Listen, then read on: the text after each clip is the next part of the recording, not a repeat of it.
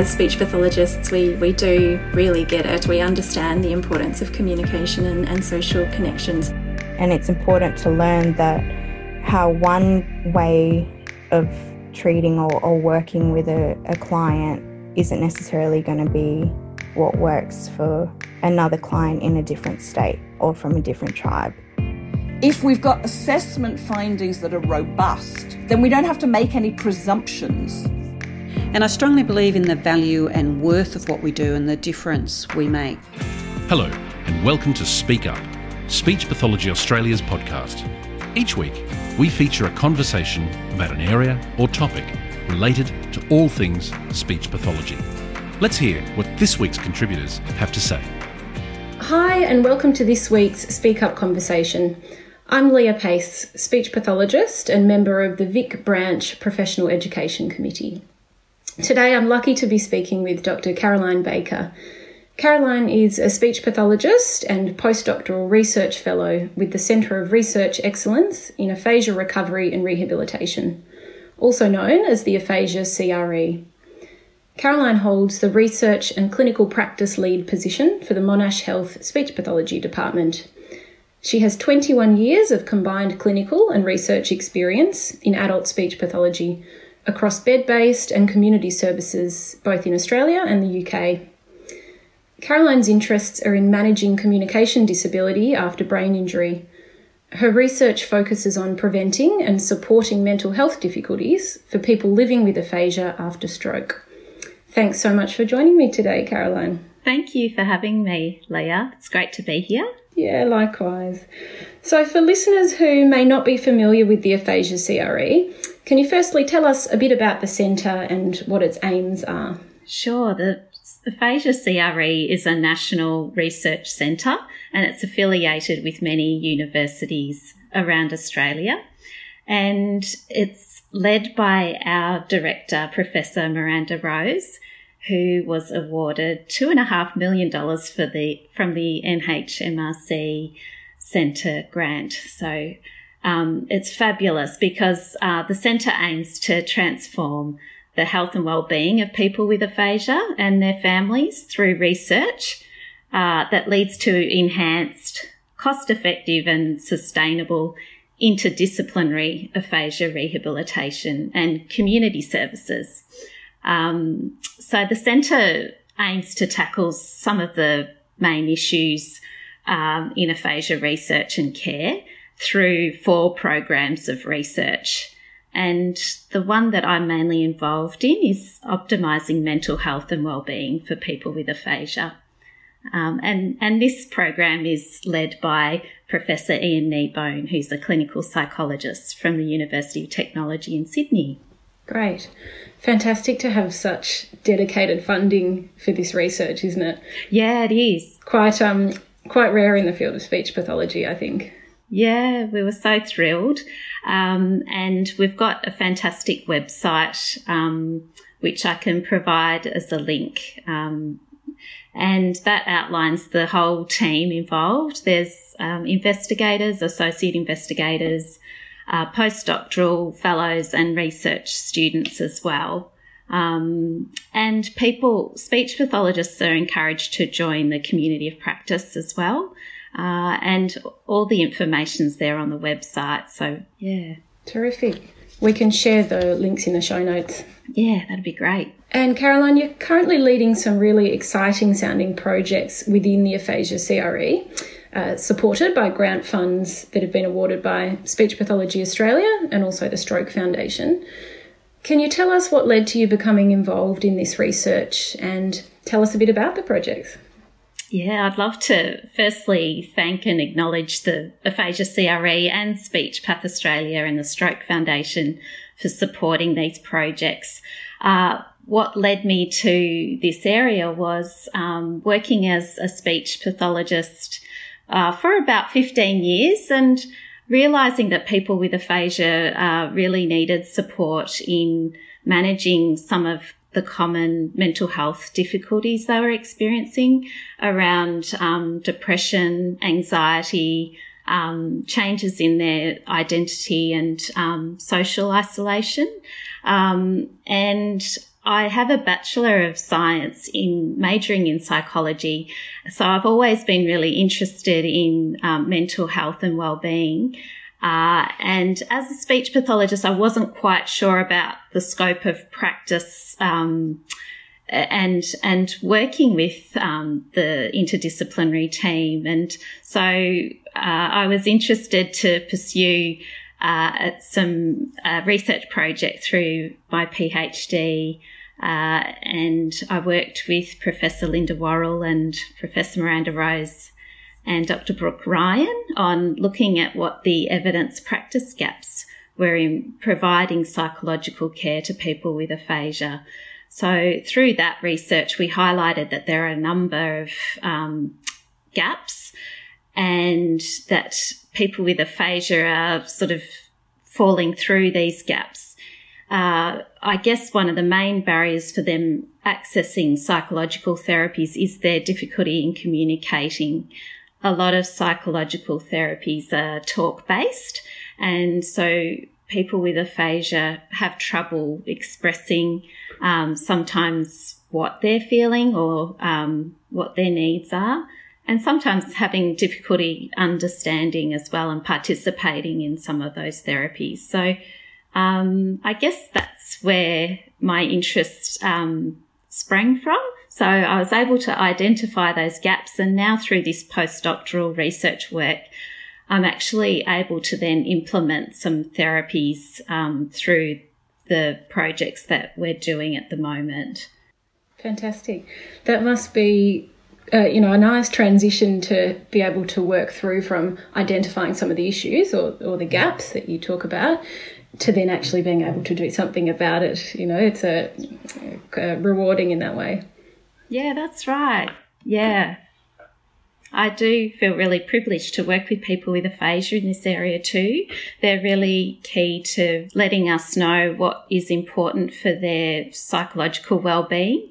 Um, and I feel really fortunate to have a team working on this, um, a team of speech pathologists and psychologists. Uh, I can talk through one of the projects which Speech Pathology Australia is supporting. Uh, and it's called, uh, it's a new program. It's called Aphasia PRISM and PRISM stands for Prevention, Intervention and Support in Mental Health. And the idea is that we're identifying people with aphasia that uh, require a low level of psychological care. So they're not presenting with um, significant mental illness of depression and anxiety, but they may have difficulties coping and adjusting to having aphasia and the effects of stroke. Um, and this program offers people with aphasia the choice of three different therapies. Uh, they can choose from behavioural activation or problem solving therapy or relaxation therapy. So these three therapies have been chosen because they have the best sort of level of evidence in the research for being effective with people with aphasia. Behavioural activation actually aligns well with the life participation approach to aphasia. And that's all about helping people to schedule enjoyable activities into their everyday routine and highlighting to them the link between uh, an increase in enjoyable activities and an increase in their um, their mood and sense of well-being and pleasure in activity.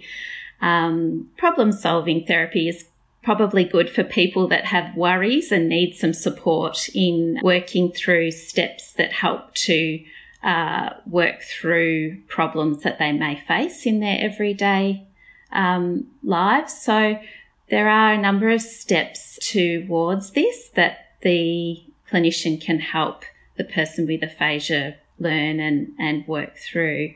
And then the last one is relaxation therapy, which there are different techniques. Um, people with aphasia may benefit from some calm and slow breathing techniques or progressive muscle relaxation or other techniques like visual imagery. So we'll be working with people with aphasia to sort of help in those areas as well. Fantastic. Is that a, a, study that you're recruiting for, or has that already commenced? Yeah, so at the moment, we will be recruiting from Monash Health, and we going to train up uh, speech pathologists and psychologists and occupational therapists there to facilitate the therapies. And at the moment, given COVID uh, restrictions, uh, we're needing to do this online. So the project um, has ethics approval to do in person or via telepractice. Um, the other exciting thing, I guess, COVID has presented challenges, but also um, benefits in us sort of pivoting to provide intervention via telepractice. So the other part of this project, funded by the Stroke Foundation, is to expand this to uh, people with aphasia in rural and regional areas. So we have a team in Echuca and Bendigo that are going to assist with rolling the project out via telepractice in those areas, um, which is really exciting. And it will tell us a little bit about the feasibility of providing some low level psychological interventions via telepractice for people with aphasia. Um, we'll, we'll do this through uh, a mixed methods sort of design. So we'll take some uh, quantitative measures of mood and well-being and communication, participation and confidence. And we'll also uh, talk to people with aphasia and the therapists as well about uh, their experience of participating in the therapies or providing the therapy. Yeah. That's really an exciting project. And I suppose, you know, as you say, one of the positives to, to COVID and the situation at the moment is that it sort of has thrust people into being a bit more open to telehealth. That's um, right. So, quite timely to be doing that sort of research at the moment. Yes, it's been um, amazing to work with uh, leaders in the area, such as uh, Dr. Annie Hill, who have really been leading the way in telepractice in speech pathology for many years. And um, I also would like to direct speech pathologists to have a look at the Aphasia CRE website for resources uh, regarding telepractice in this area as well. We've uh, worked with people around Australia and internationally to uh, develop a re- repository of resources uh, to support people with aphasia during COVID 19. So they're on the website as well. And um, yeah, encourage people to look at those resources as well. Fantastic. Okay, that's, that's great. Um, Caroline, you've touched already on some of the mental health difficulties that we might see uh, in survivors of stroke, and some of those general mental health difficulties. But are there any that might be unique to people with aphasia that we wouldn't see as often in other stroke survivors? People with aphasia are, really struggling with uh, the difficulties with communication which is unique to other stroke survivors without communication difficulties. Because of how key communication is to our relationships and our identity, the research indicates that people with aphasia have a higher prevalence of mental health difficulties like depression and anxiety and um, adjustment difficulties compared to people without aphasia. So it's roughly um, sort of double the rates of both depression and anxiety. So one study actually stated that up to 70% of people with aphasia at a year post stroke can have depression. And then another study has shown that about 40% of people with aphasia um, can have anxiety. So it's more common than not um, for people with aphasia to have some sort of difficulty. And I think um, prevention of mental health problems is really key. So, um, providing some intervention very early on is really important for people with aphasia. Yeah. To try and mitigate perhaps that development of more significant mental health issues down the track. Yeah. Um, mm. The other common psychological difficulty is a fear of falling as well. Um, so if we also consider the physical um, impairments of survivors of stroke, that's another high uh, rate of uh, stroke survivors have a fear of falling, roughly 60%. So it's so key that we work with in the stroke interdisciplinary team to support all survivors of stroke with their psychological care. Mm. For speech pathologists listening, uh, who might work with survivors of stroke with aphasia. How do you see their role in facilitating psychological care for these clients? And what are some signs or symptoms that they could look out for that might suggest a need for a referral? Yeah, sure. Um, so, speech pathologists are really well positioned to uh, assist in providing psychological care within a stroke team. Speech pathologists can be trained in mood screening. There are validated uh, assessment tools to screen for mood problems. And these um, tools, I can provide a list of references as well, but the clinically feasible tools are the stroke aphasic depression questionnaire and the behavioural outcomes of anxiety scale.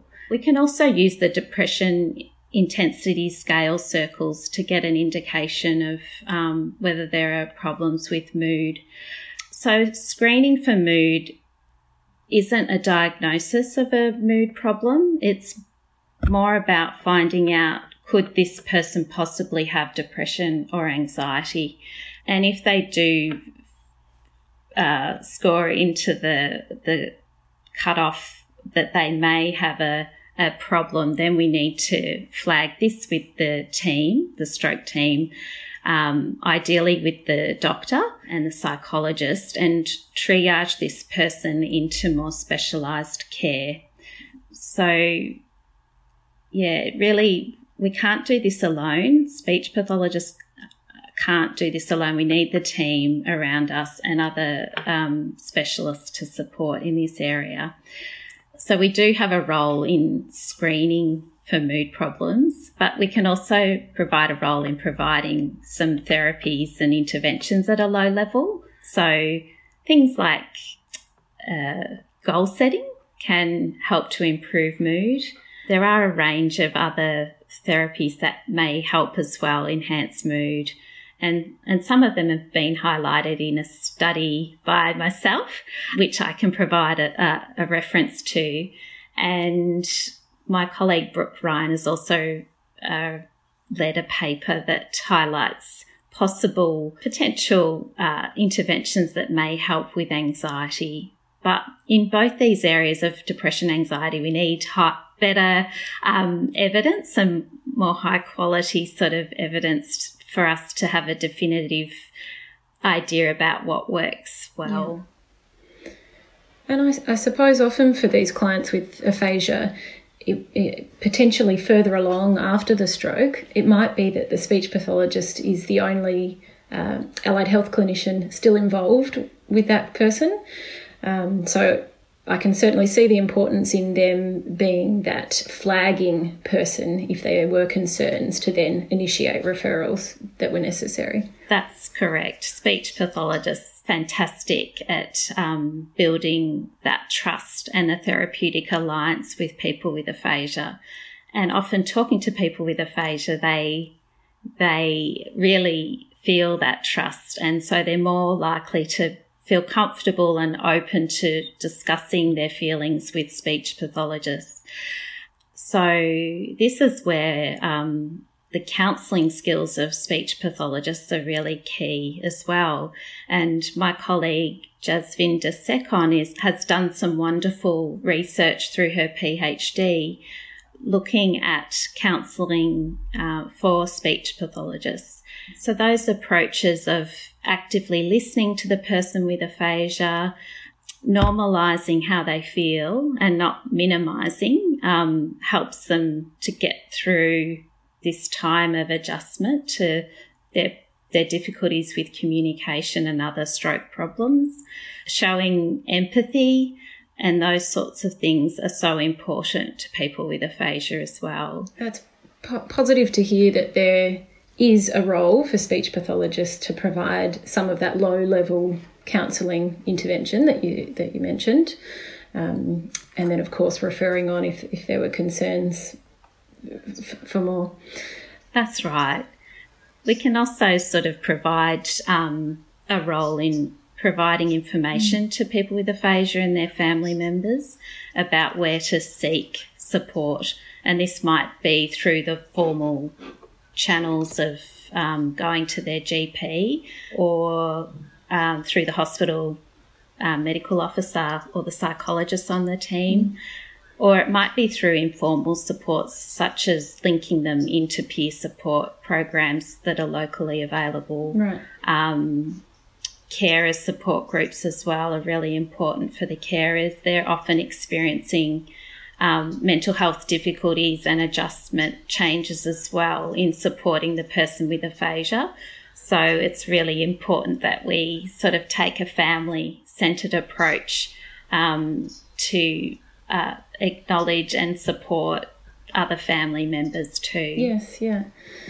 Have you found in your research that there are particular challenges that people with aphasia face in being able to access mental health or psychological care? Yes, definitely. Often they feel like they're not asked how they're feeling or going. So, in the first instance, it's really important that we find out their history as well. So, it's important that we we know if they've experienced depression or anxiety before before their stroke, because aphasia is a risk factor for these problems. We know that it, it, that they are likely to experience them. So finding out early on and flagging that is important. Too often, actually, it happens that it, it's down the track that things fall apart once people with aphasia are discharged from hospital and are trying to live again in the community, getting back into their activities where it can really sort of fall apart. Um, so we want to try and prevent that from happening by preparing them for what's ahead and linking them in with their um, support network um, in their local area. Have you found, um, I know personally from my own clinical work in a community setting, I've found it challenging often to find mental health clinicians that are either experienced or comfortable in working with people with aphasia. And that's been a barrier for me in trying to link people in with these services. Yes. Yes, thank you for highlighting this. It is difficult to find psychologists or counsellors that are also uh, comfortable in working with uh, a person with communication difficulty.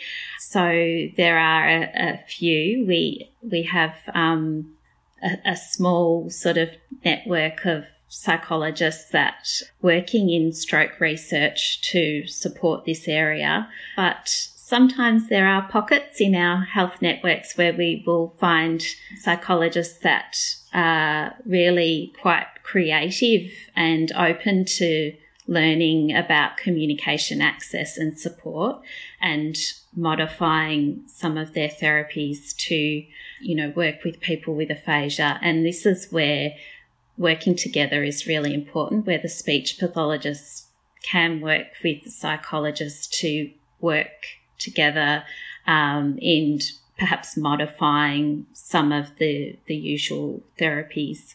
So, for example, we have a project, part of the aphasia CRE, in um, assessing the feasibility of a modified cognitive behavioural therapy program for people with aphasia. And that's being run by a group of research team of speech pathologists and psychologists. Uh, and the therapy is being facilitated by a psychologist. So I'd like to say, you know, that this is a growing area of research and we are definitely on the right path with um, engaging with our colleagues to support in this area. And sometimes it's just a matter of trying to find the people in your local area that that you could work with to sort of support the person with aphasia. Yeah. Mm, that's right. It, it, highlights the importance of those um, connections within the multidisciplinary yeah. team, doesn't it, to to upskill each other? Every um, every clinician within the stroke team has their own uh, area of expertise, and um, I think we can do a lot more in working together with um, occupational therapists as well and social workers in um, providing support in this area.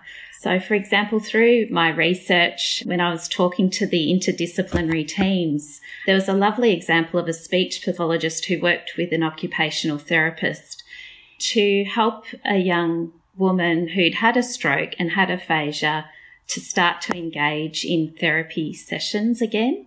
And and this young woman had very low mood and quite severe aphasia. And while in hospital in rehab, she would be under her bed sheet and not wanting to come out. And it took a lot of time and um, support, but they, the speech pathologist and occupational therapist knew the young woman's um, interests and they worked with her slowly to engage her in the therapy of doing some personal care. So painting her nails and, and doing things that were val- of value and meaningful to her to help her regain her um, identity and sense of independence um, and control again. So I just thought that was a really lovely example of speech pathologist and occupational therapist working together to support that young person. Yeah, yeah, absolutely. And a really nice example of um, collaboration. Mm, was. Yeah. Caroline, any final advice for speech pathologists working with people with aphasia and perhaps how to be mindful of um, some of these mental health difficulties that they might be experiencing?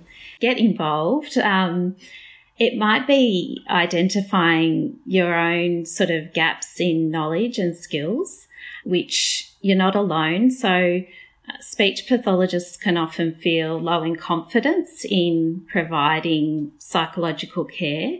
And then vice versa, psychologists can feel a bit low in confidence or comfort levels in providing therapy because of the difficulties with communication. So I really encourage speech pathologists to seek support and training. This is a really complex and difficult area of practice and it takes time to learn and work with people with aphasia in this area.